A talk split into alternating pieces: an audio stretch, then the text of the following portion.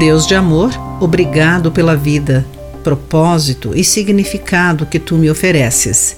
Ensina-me a conhecer-te. Olá, seja bem-vindo à nossa mensagem de esperança e encorajamento, Pão Diário. Hoje lerei o texto de Bill Crowder com o título Água onde precisamos. O Lago Baikal contém 20% de toda a água doce da Terra e é considerado o mais profundo, vasto e magnífico do mundo.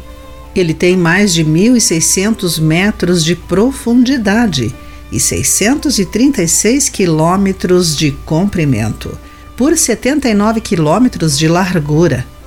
Mas a água é quase inacessível, pois o lago está na Sibéria, numa área remota da Rússia. Com a água tão necessária em grande parte do planeta, é irônico que esse vasto suprimento hídrico esteja guardado num lugar onde muitas pessoas não possam acessá-lo.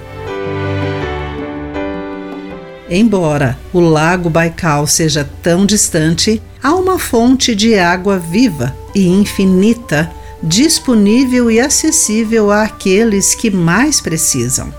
Quando Jesus aproximou-se de um poço em Samaria, ele iniciou uma conversa com uma mulher, esquadrinhando os limites de sua profunda sede espiritual. Qual era a solução para as necessidades dela? O próprio Jesus, que lhe ofereceu algo melhor do que a água que ela tinha ido buscar naquele poço, dizendo: Quem bebe desta água logo terá sede outra vez, mas quem bebe da água que eu dou nunca mais terá sede ela se torna uma fonte que brota dentro dele e lhe dá a vida eterna. João capítulo 4, versículos 13 e 14. Muitas coisas prometem trazer satisfação, mas nunca saciam plenamente o nosso coração sedento.